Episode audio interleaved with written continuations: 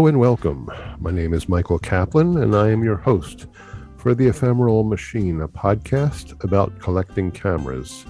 Once again, we come to you from our studio on the beautiful campus of The Ohio State University in Columbus, Ohio.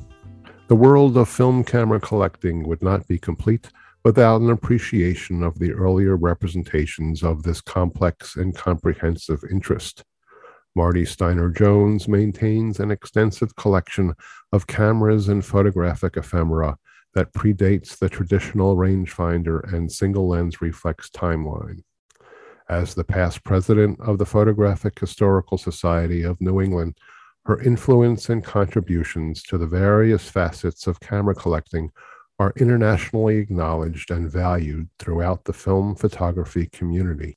When we return, Marti Steiner Jones, the Legacy Collector.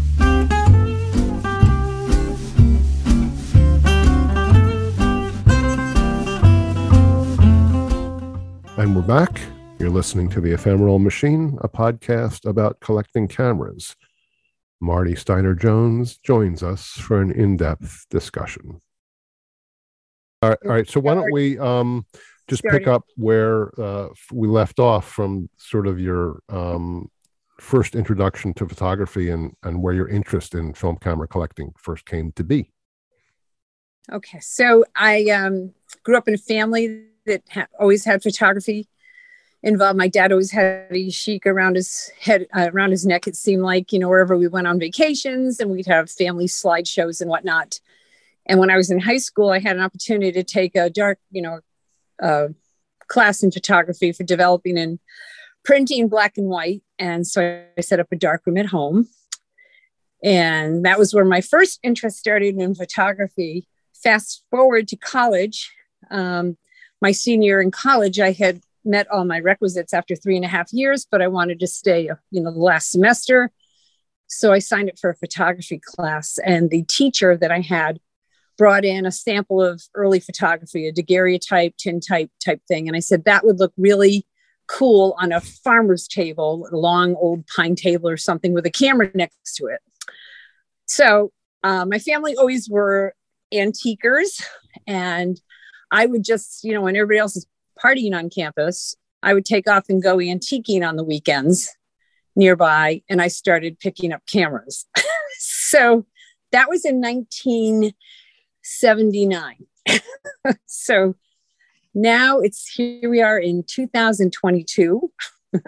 I've collected for 43 years and I've I've uh, hopefully uh, picked up the collection that I like. Um, there, you know, there's always some I can find to add, mm-hmm. but not as much as years past. I, I understand. It, it, looks impressive behind you. So at this point, you probably have more than ten cameras. Is that is that? I have I more than ten. I, you know, if you look around the room, I've never counted them, but I've said for 15 years that I have 600 cameras on display. Okay. All right. Someday I may may take the opportunity to count them, but who knows? I, I understand. Well, we're going to um, circle back to uh, that number and kind of talk a little bit about uh, the breadth of the collection in general. So let's re-rack this a little bit and kind of bring us back to um, your attempt to uh, recall the first camera in your collection. Okay. So I'm thinking back to where my first camera might have been, and I'm, I'm guessing it was probably a black 2A Model B box camera by Kodak. They're pretty uh, they're pretty popular out there and and today I pass them up at yard sales for a dollar, but back then I was very excited, you know, like, look at this. I got this, you know, great box camera from 1914 and, you know, probably overpaid for it, but so, but that's okay. I mean, it's a, it was a, certainly a starting off point and, sure. um, and, and I think what's really interesting is, you know, as you kind of focus on perhaps the first cam in your collection, I mean, it, it really you really tended to um, to kind of place the the importance of your collection right at the beginning of uh, sort of photographic history. So it almost kind of um, lends itself to your to the experience that you've had as a film camera collector. Uh-huh. Tie into antiques and the tie into um, the New England Photographic Historical Society, which we're going to talk about in a little bit. Sure. Um, so the the camera um, was now in your collection. You looked at it in your hands. You realized how cool it was. What moment really was it that you realized that one camera wasn't enough to have? Uh, well, I think a farmer's table is an awful long table, so I said, "Oh, I can fit more than one camera on there," and uh, it just got to the point where weekends were spent on the search and the search still continues today. So that's that's what i like about collecting cameras. You never know what you're going to find. And like i said it started 43 years ago and it's still going and and the interest is still there. So fantastic. How does um, your your experience as a um, photographer and working in the photographic arts tie in with camera acquisition? Um, you know do you do you tend to look at a camera and say well you know i'm gonna i'm gonna acquire this because i can use it or because um, it has aesthetic value?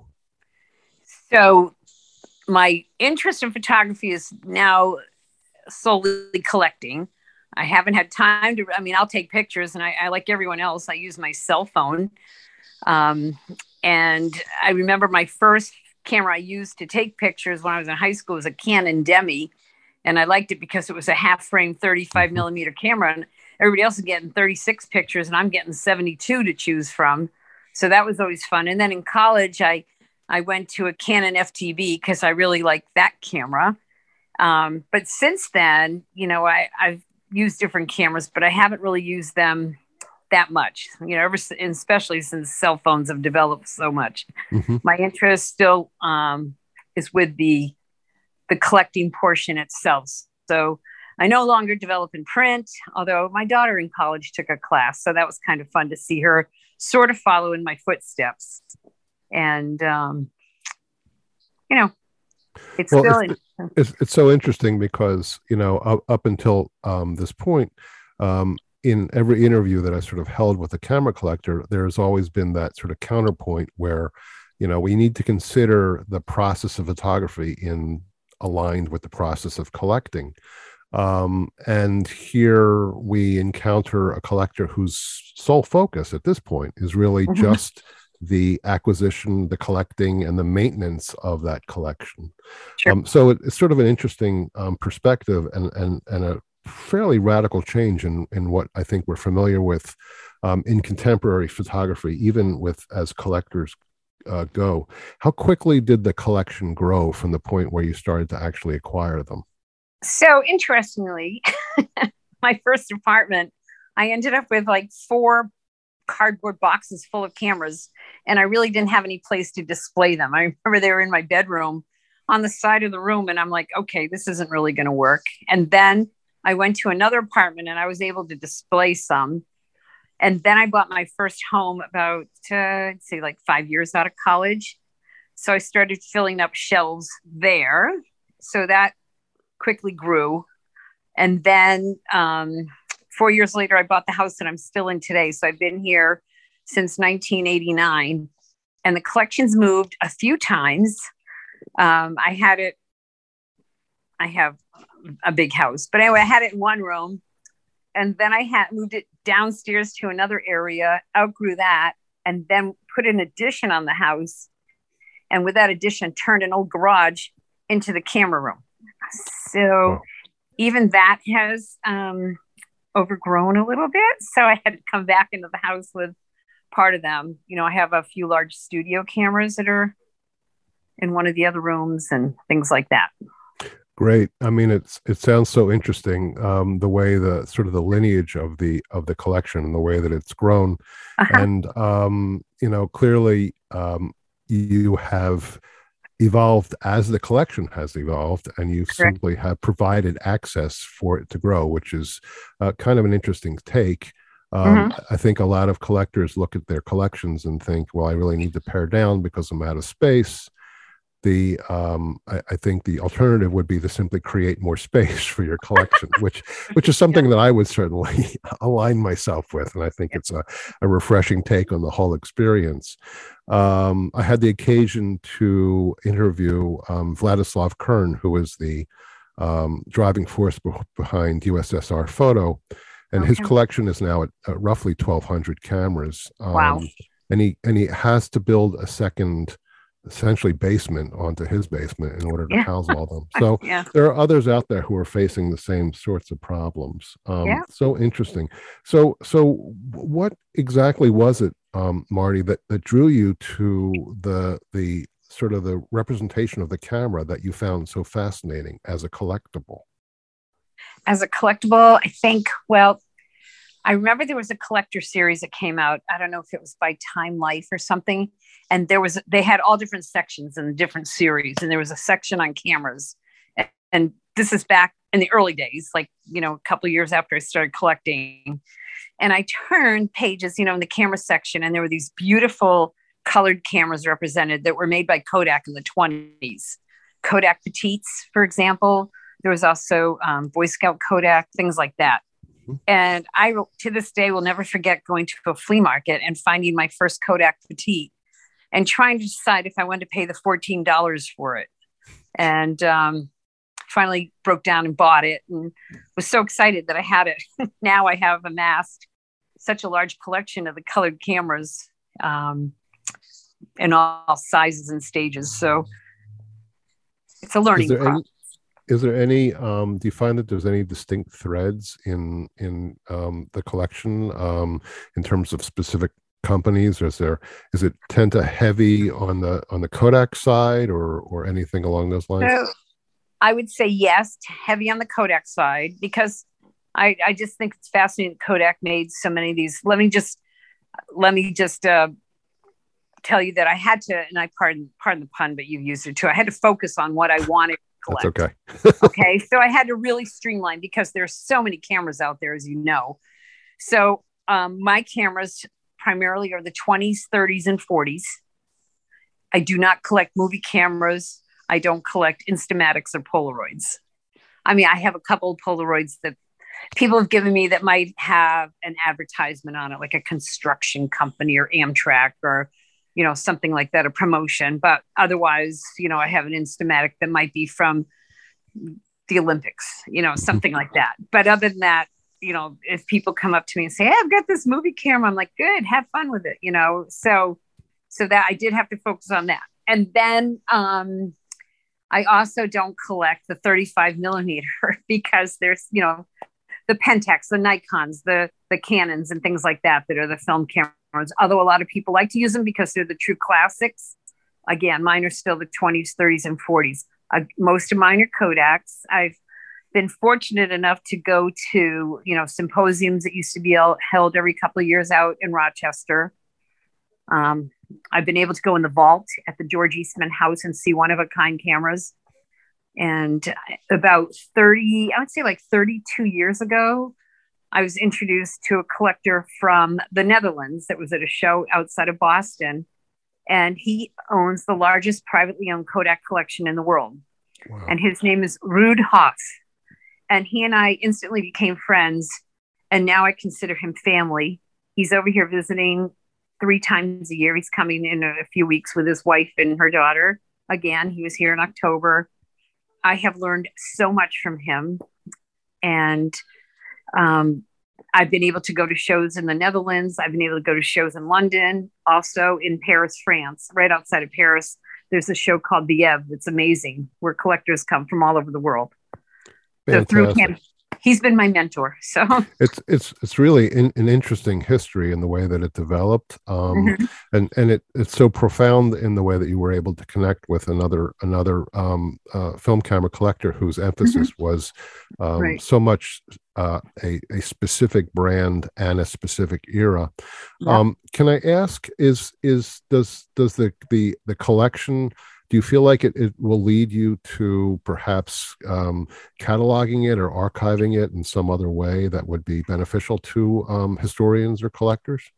I haven't even thought about that. Um, I used to keep a list of the ones I acquired and where I got them. And then I did a, a whole notebook years ago when you were able to see on eBay more information.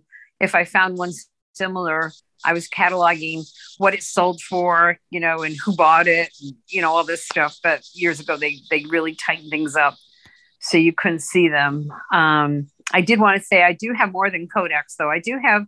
There's a lot of cameras that were made in England that I like, mm-hmm. and there's also some from France um, and things like that. But again, most of mine are American made. No. I, I understand. Um, so so if you're if we're plotting that specific time period in American camera manufacturing, we're probably looking at folders and things of that style. Um, or do you ever migrate to, let's say, the Voigtlander folders of the specific time, or do you pretty much contain yourself to to um, uh, more American made? More American made. I don't really have a lot of the Voigtlanders. I do have um, you know, like Ansco and Binghamton out of Binghamton, New York, made um, also series of colored cameras. So I've acquired um, those, and um, but there's also uh, Beacon, which was made by White House Products.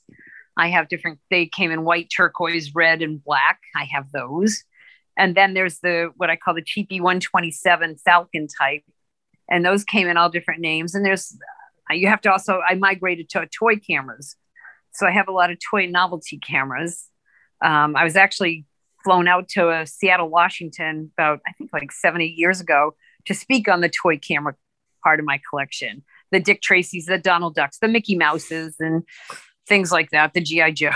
So, I mean, and those, that's a whole nother area, you know, can cameras that are in the shape of cans that you can take pictures with, both 110 and 35 millimeter.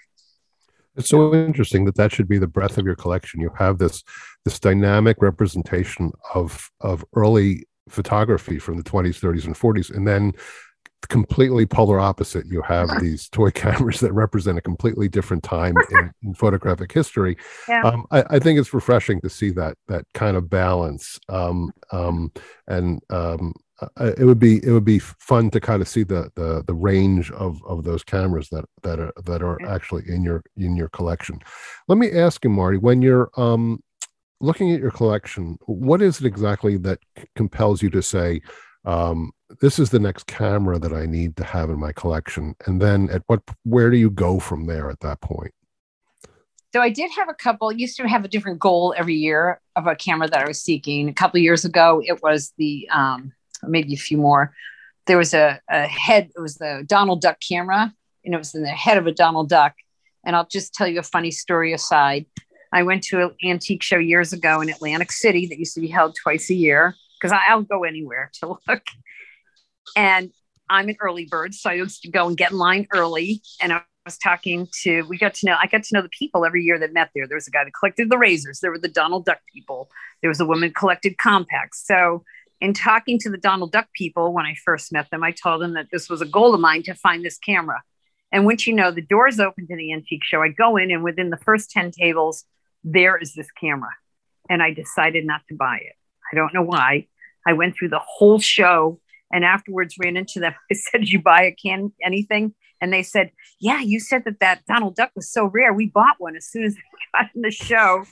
So it's kind of funny. It took me years to find one after that um, but I, I did find it and Good. I stayed in touch with those people. So, and you were able to add that to your collection.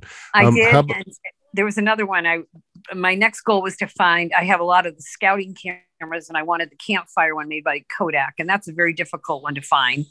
And I was finally able to obtain that and add it to my collection. So, so do you work with with a with like a, a system of other collectors, or do you turn towards you know the traditional eBay and and that sort of thing in order to try to to locate your acquisitions?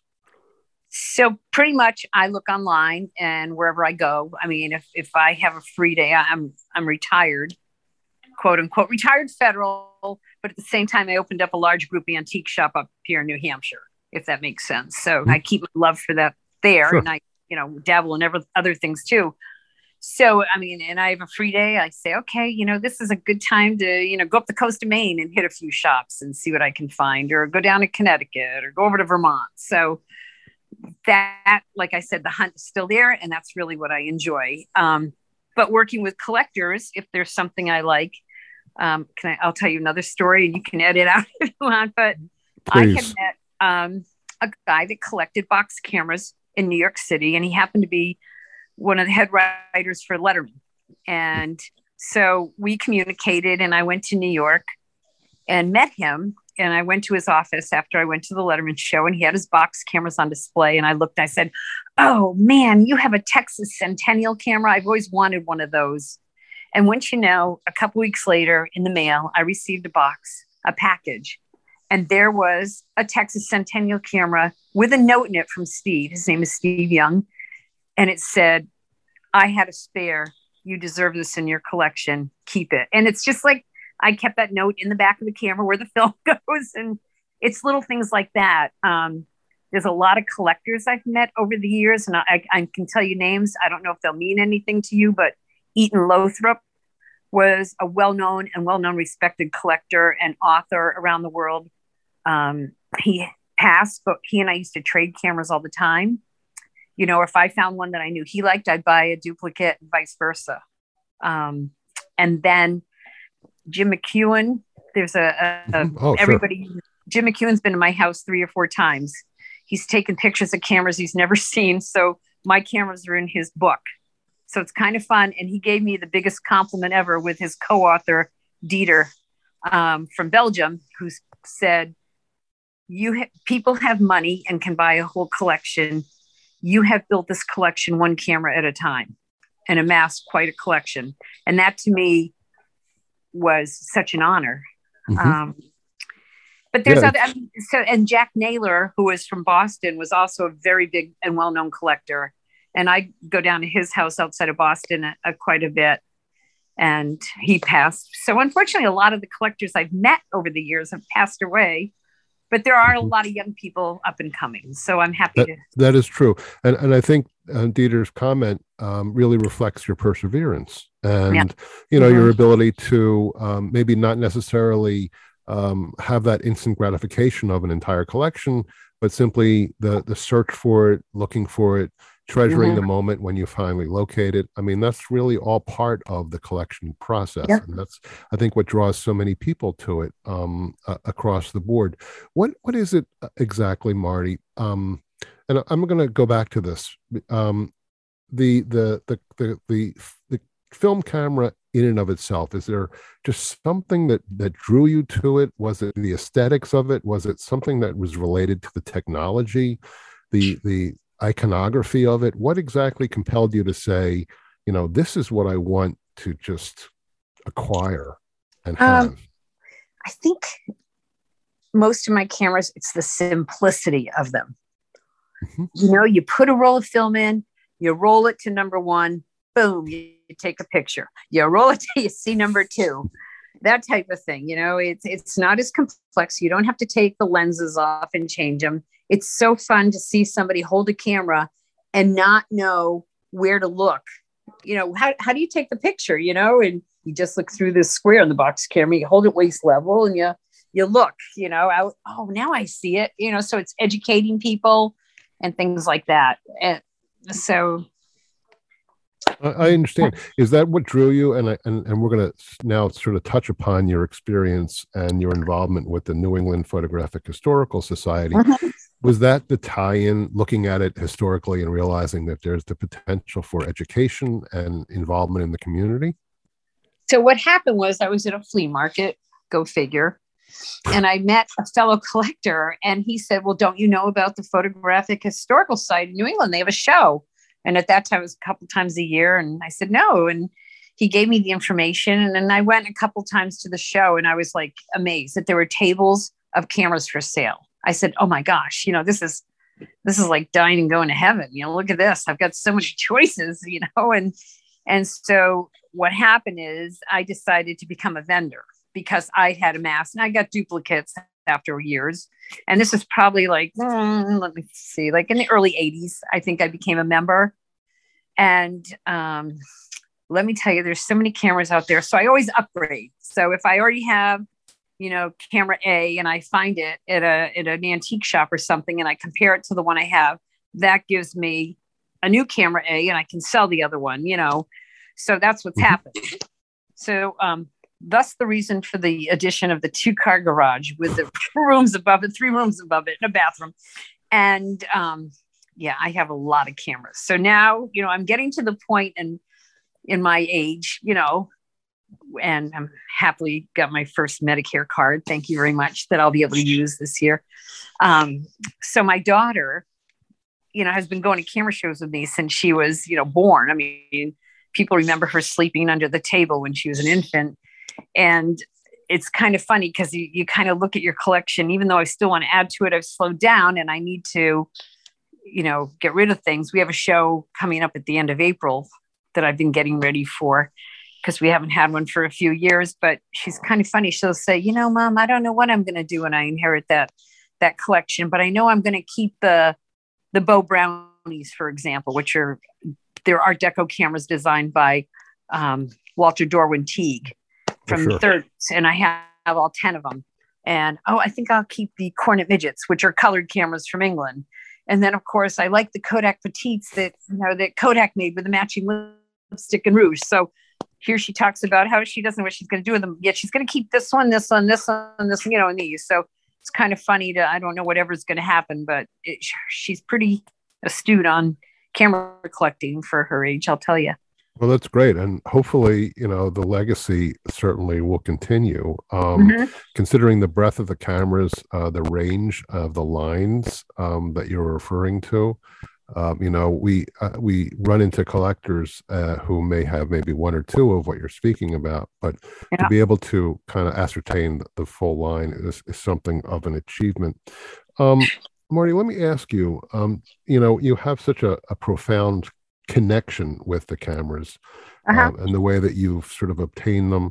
We're going to go back to talking a little bit about the um, the Photographic Historical oh, Society. Yeah. But what is what is it exactly? Can you can you pinpoint some moments that really you find to be um, memorable that connect with a, a, a, specific camera that you were able to find or locate? Something that mm-hmm. was maybe um, kind of stands out like i remember when i got this camera because it represented this this or this um gosh that's a tough question because i've acquired so many oh sure i oh, mean oh, sure. uh, one thing i remember being at an auction once and there was a uh, boy scout kodo and ansco memo and i really really liked it and um i was the high bidder and i was all excited because it's something i was had been looking for um, and again, the Beau Brownies that I mentioned by Walter Dorwin Teague, I was missing one for so long. And this one is the hardest one to find. And the gentleman that I mentioned, Steve Young, who worked for Letterman, uh, found an ad for one. Um, this is pre cell phone and everything, and sent me a message and said, There's a camera for sale you're looking for. I know I need it too, but you've been looking longer. So I was able to get that. Um, I mean, there's so many funny stories. I mean, I went to the first time I ever went to this show in France. It's called Bievres, B I E V R E S. It's it's an outdoor show. It's great. Um, I was talking with a gentleman from France, and he asked me what I collected, and I had mentioned part of them are toy cameras, and he said, "Do you collect the, the cameras that are in the shape of a can?" And I said, "Yes." He goes, "There's an AeroGuard camera up around the corner. I'll take you to it." boom, I go with him because it's a product, you know. I bought the camera. I come back to the States, again, email. And um, I had an email. I had, there was something in a, a trade magazine. And I get an email from this guy in France. And I said, Oh, I said, how ironic. I just returned from France, you know, went to the show in Bievre. Were you there? And he said, Yes, I was there did you find anything? I said, well, one of my favorite things I bought was this can camera, this AeroGuard can camera. And he wrote back, I'm the one that took you to it. there you go. So, I mean, That's that. You know, it, it, I took my daughter to that show once and we're walking down a path the day before the show off opened. And I thought I heard my name in a French accent. I mean, there's like nobody around. I'm walking to the ladies' room and I said, I thought I heard my name. And my daughter said, I, I, I thought I heard your name too. And then we heard it again. And I turned around, it was this gentleman, and he said, I recognize you from your website. so it was just, I think what I love is the fact that collectors are become a community, a family. Mm-hmm. And maybe that's the same with, with others as well.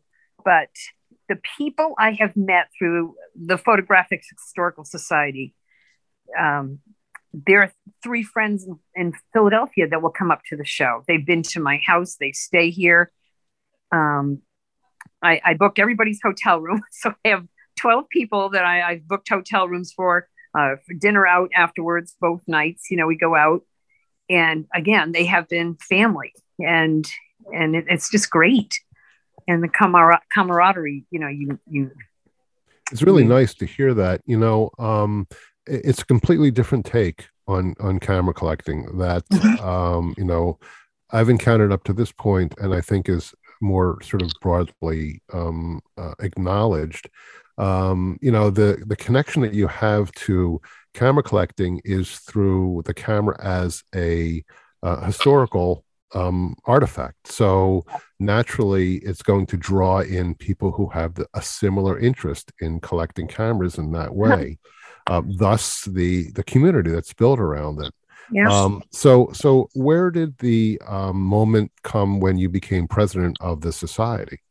So no one else wanted. No, I'm kidding. So no, so I've been active, and, and they have monthly meetings, and I like going, and, and so I can be vocal. I was doing all the auctions. I don't have an auctioneer's license, but it's just a volunteer thing.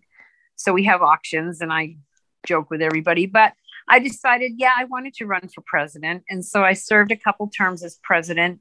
Um, you know, we have a board of directors, and I hopefully made some positive changes when I was president. Um, and, you know, I, I, mean, I this year I, I did the whole, um, what's the word I want?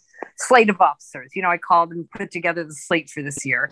I talked to the president, the current president of PHSNE, two two nights ago, just to, um, you know, I had a couple of questions and concerns. You know, like the website had some different information about the show than Facebook, and that I was told, you know, and I said we really need to be on the same page. So he's going to work on getting that all straight. Mm-hmm. You know, but you know, like any organization, it's all volunteer. You know, and and I just became. I, I just thought it was important in the educational aspect. Um, I'm lucky through my owning the antique shop and not that I'm promoting it. It's a 10,000 square foot shop. There's three of us that own it. We have 97 vendors, so we get a lot of business.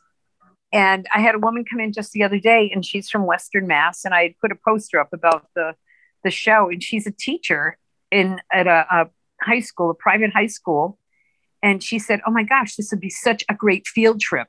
And I'm like, the educational aspect alone is great. The kids can go for free, you know, because they're students, and and so hopefully that'll evolve that they're they're going to go anyway absolutely absolutely i mean i mean the educational component alone is really um, you know mm-hmm. invaluable mm-hmm. when we're talking about what these cameras cameras represent not sure. only uh, in terms of the history of photography and the development of it as a as a uh, process but also in manufacturing and mm. manufacturing design and things of that nature. Sure. So, so the the the scope of your collection and your approach to it is built around your appreciation of the camera as um, as a an element of history, mm-hmm. connected it to your experience through the um, Photographic Historical Society. Mm-hmm. Um, you pull all this together and you have this sort of uh, uh, uh really, really impressive collection of these cameras. Um, how do they get um, how do they get displayed? How do they get looked at? How do they get viewed? So they're all in a room locked with an alarm. Um, other collectors will tell you they have. I, I, remember one collector, Jack Naylor, who was very prominent around the world.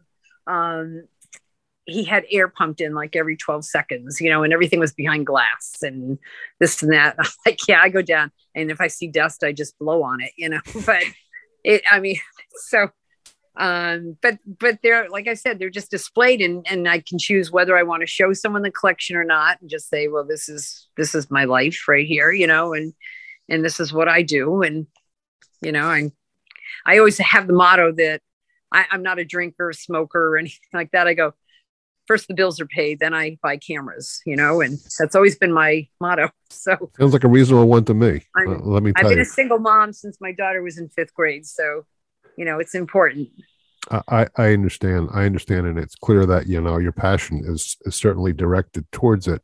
So, um, uh, so you you have this collection and you know you mentioned that if you decide you want to show it to somebody that that's the you know you have that potential.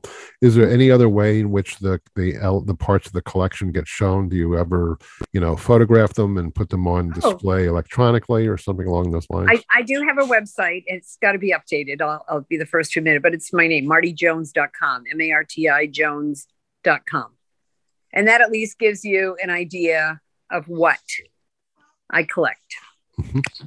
or what I have. But again, it's, you know, probably hasn't been updated for like 10 years. And I keep telling my daughter what a great Christmas gift that would be to have a brand new website launched. That would be a nice Christmas gift. It hasn't, yes. it hasn't sunk in well, who knows? You could just keep dropping hints, I suppose. Yeah. Merry um, Christmas. No what what is the let's let's turn towards another issue that has sort of kind of uh, surfaced in the last few weeks um, especially since i've uh, had the opportunity to speak with some other women collectors. Um, representation of women in camera collecting seems to be um, not supported but the voice just isn't there as uh, apparently as as male collectors. Do you believe that it's kind of a male centric thing, or is it just something that, you know, I mean, it's it's not a question that I can answer per se. Well, funny story. so when I set up at the show, um, a lot of people will come up to the table, and if I, if I have one of my friends from Pennsylvania, they're one of the guys. They turn to them and ask the question. They don't turn to me, and they say, "Ask her. It's her table." Oh, you know, there a lot of people are surprised, and anytime I go to a show, whether it's in London, whether it was in, you know, France or around the country, it is it is male dominated, but hopefully um, more and more women are finding an interest. I know again at my shop, I'll just put little folders out for sale. And a lot of women buy them because they want to put them on display. They go, Isn't that going to look nice on a shelf? And I'm like, Yeah, don't worry. That's how I started.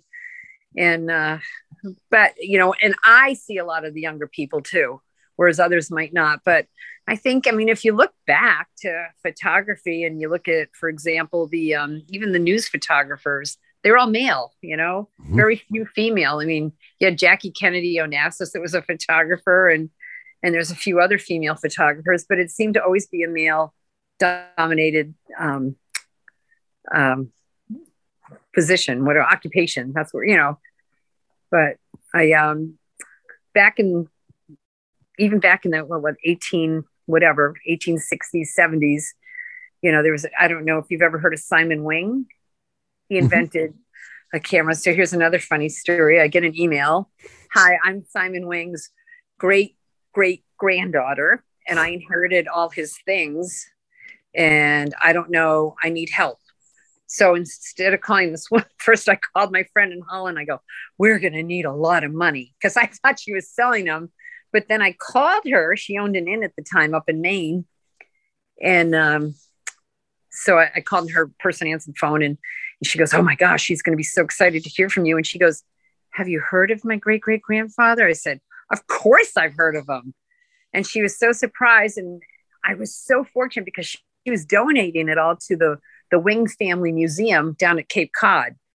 So everything was brought down there, and Ruud was here. He flew over, and we went down and spent a couple days going through everything, cataloging.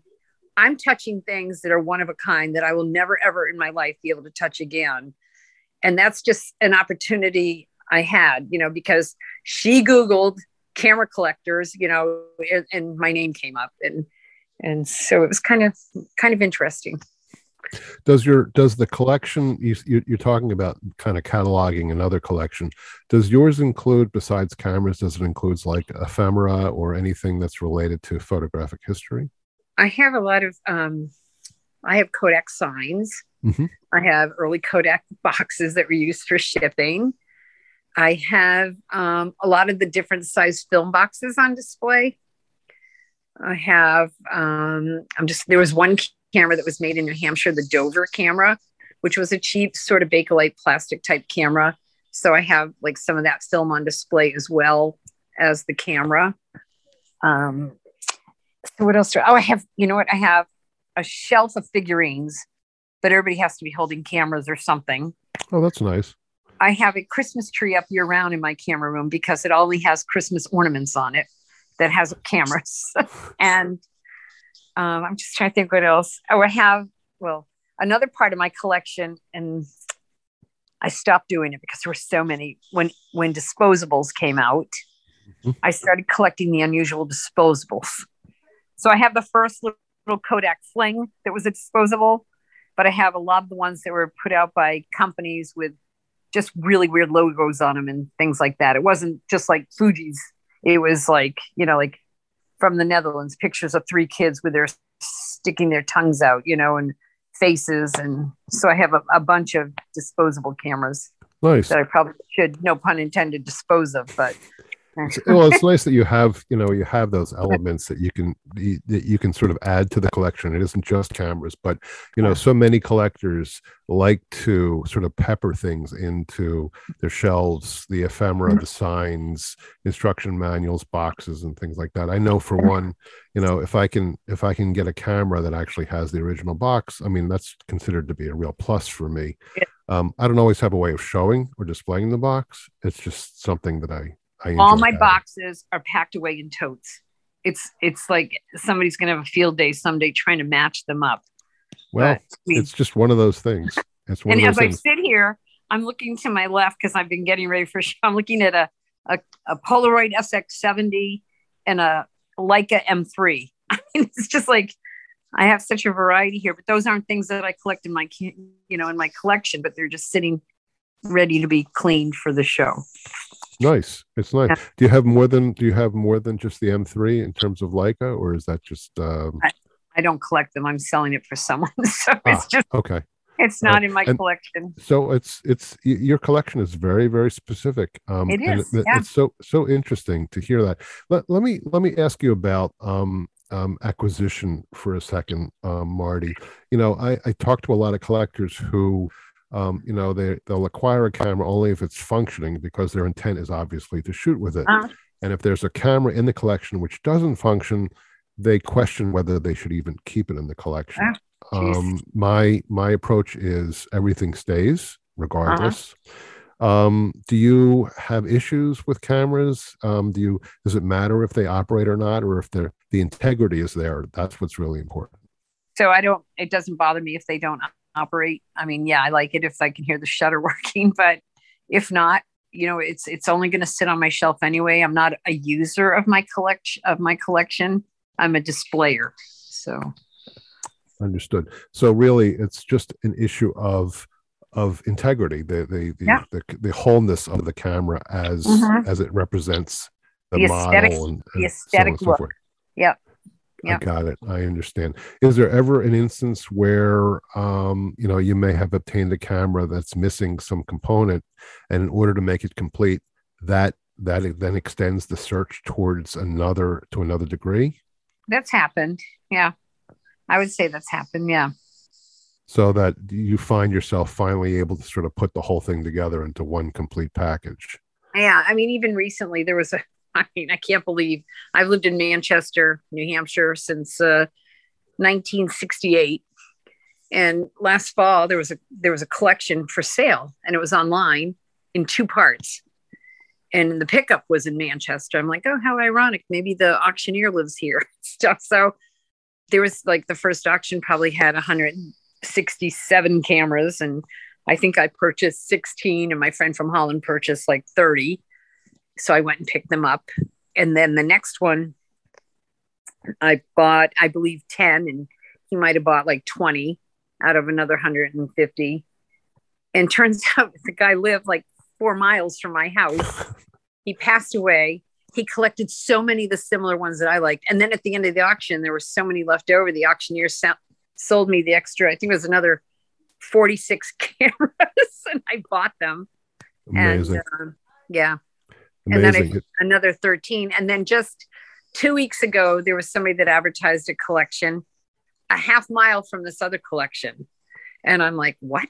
You know, and again, so I walked out of there with 27 more cameras and I said, okay, this is like, an addiction. But but Well- um, my point is, I was able to upgrade in my collection Oh, sure. buying those, and I was very happy to do that. So it's nice to be able to find those moments when you can uh, improve on uh, on what you have and Uh-huh. and then pass on elements to other collections and other Sure. people who are looking.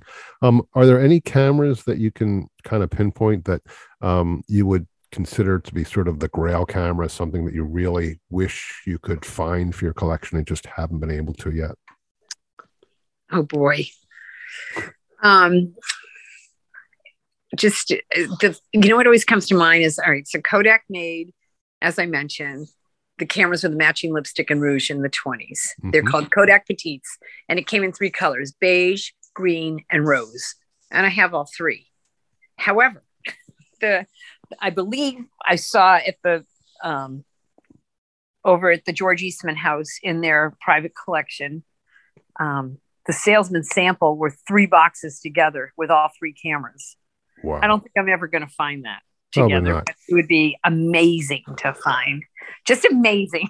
so, and I don't know if I'd be able to afford it. That's the other thing. So, Well, still, I mean, it's something, you know, when I ask collectors what that camera is, um, Uh-huh. obviously it varies, but it's so interesting that you should pinpoint something so specific and tied to, you know, the history of your collection. And, um, you know, who knows with, with the kind of approaches that you have and the connections, you may run into that someday. Uh, somebody may Mm-hmm. contact you and say, Hey, um, I'm going to send you something. And you open up the box and, there you go.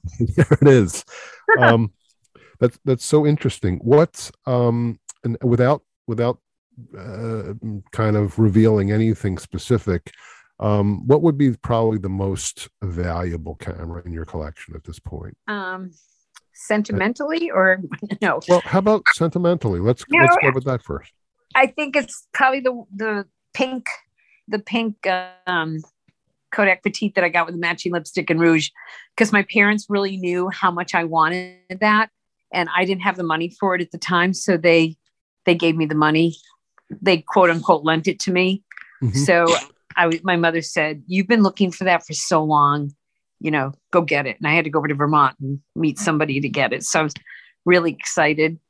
Um, uh, so a lot of my cameras. It's kind of funny when you run into people and you tell them you collect cameras. Oh, you know, you got those Leicas, you know, blah blah blah. And I'm like, no, I never just got into Leicas, you know, and you know, I wouldn't be able to afford a camera collection if I did. So a lot of mine might be more of a lower end to people than, you know. So um, as far as um, a value, I mean, I still think I think the colored portion, you know, the petites and everything are my favorite. And the and the Beau Brownies having the full set makes it unique. All 10 of them. I understand. I understand. Mhm. And and you know what's nice to hear, um, and I, I think what you're pinpointing is the value of the collection isn't necessarily in how valuable the cameras are, but how valuable they are to you. And Emotionally. Yeah. Yes. Emotion, yeah.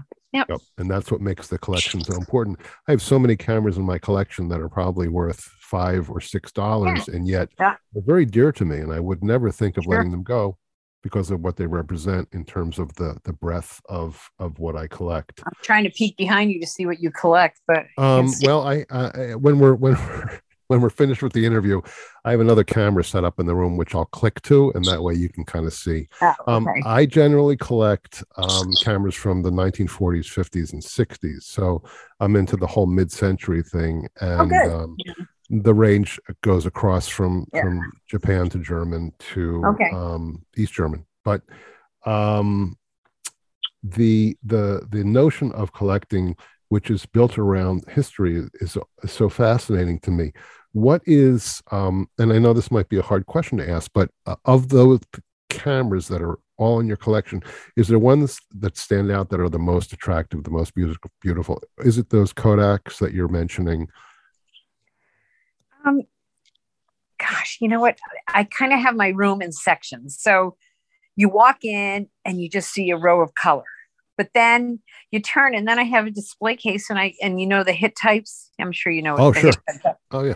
So I have probably a hundred hit types with different names or different colors. So I have I do have a collection of sub miniatures, you know. I've got, you know, the Petal, I've got the Expo pocket watch, I've got the the Soviet spy camera, the cigarette spy camera, you know, those types of things. We didn't even talk about that. But then I turn around and I've got my shelves of all my toy cameras. So each has their own, you know, section or, of what I like. I mean, I even collect Kodak race stuff.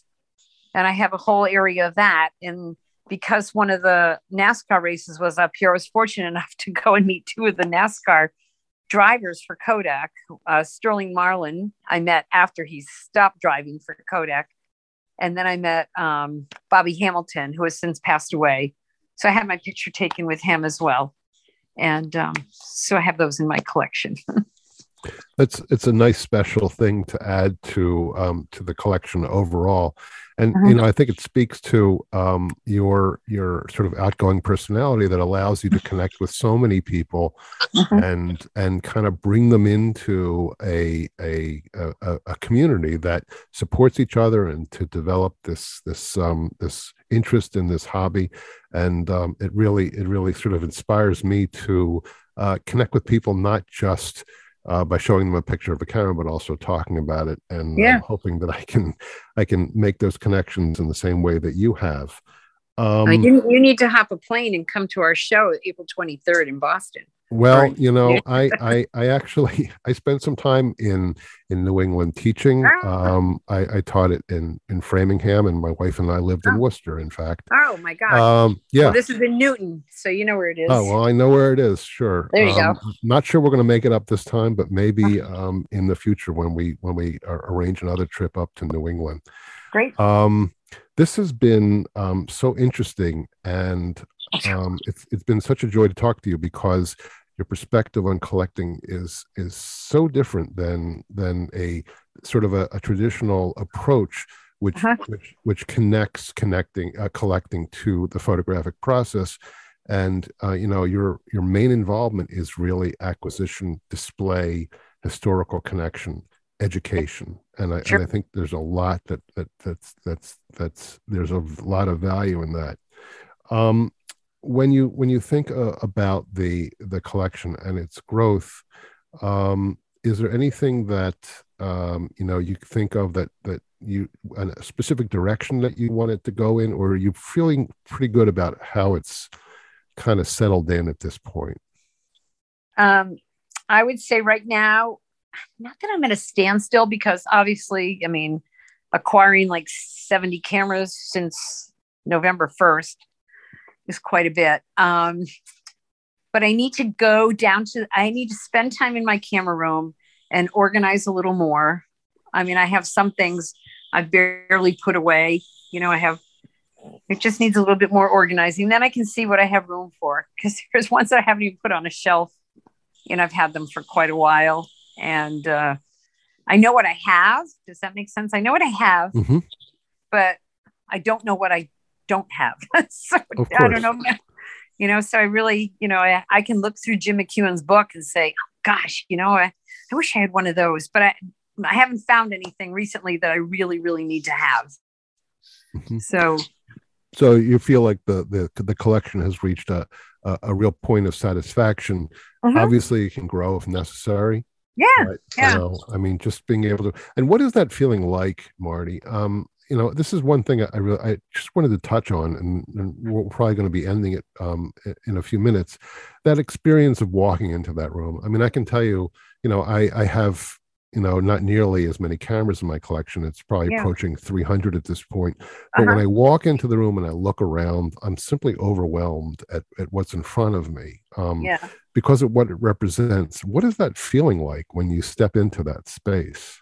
Um, it gives me a sense of pride i think that i've been able to acquire this and and as i said i'm divorced but even though i'm divorced i've still been able to grasp onto something and stick with it.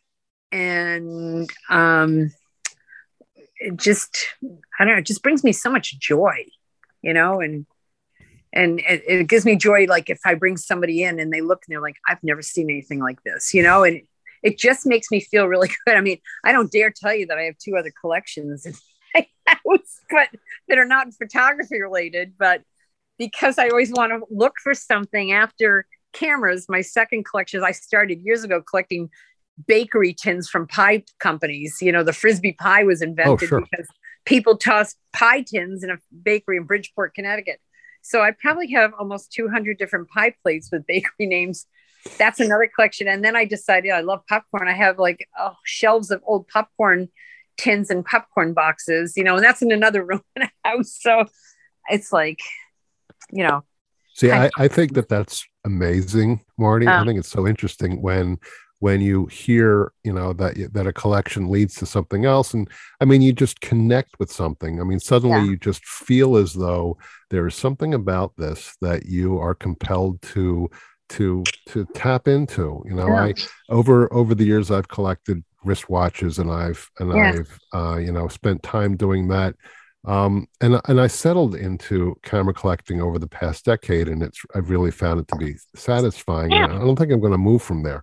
Yeah. But it's it's nice to hear that moment when you can step into that room, feel that pride, that sense of Yeah. pride, feel the connection, Mhm. and know that um, you know this is something that is continually sort of generating yeah. something so important in your life. And um, You- you know, years really ago, um, Country Living magazine contacted me in 2003, and they spent I want I want to say three days here, just interviewing, taking pictures, more or less just taking pictures. Then someone else called and interviewed me, but I guess it made me feel like I had made it, you know. And even though that was, you know, what 19 years ago, um, it really made me feel like not that I was on top of my game, but I, I mean, I'm still learning, you know, who isn't? So well, it's nice to have that so much- recognition. yeah, there's so much more out there. But that maybe that's what I was looking at. Recognition, you know, like, you know, you've you've made it. You've you've really done a good job, you know, and you're one of the only female collectors, but there's more out there and you know, Well, there certainly are, and um, it was that that post that sort of drew me to to you, fortunately. Um, and Yeah. I'm so glad that I had the opportunity to speak with you over this um, this past roughly hour and hear about how your collection grew and developed. It's so interesting, and um, you know the the way that you have allowed your collection to represent something so important um, to all of us in terms of photographic history and sort of jump to that oh, that idea of of education and um, uh, community connection is is really so important. Mhm. So I, I thank you so much for your time, Marti. It's been Well, really you, such a pleasure talking to you. Yeah. And um, I hope that uh, you know one time um, we will get a chance to to meet in person and uh, maybe share some stories about collecting and uh, and kind of kind of go from there. So um, Super. Again, thank you so much, uh, Marti, for your time um, and for for giving us a glimpse into um, what drives your collection and um, your passion and your interest. So, thank, Thank you you. again. All right. We will uh, return uh, with more from the ephemeral machine.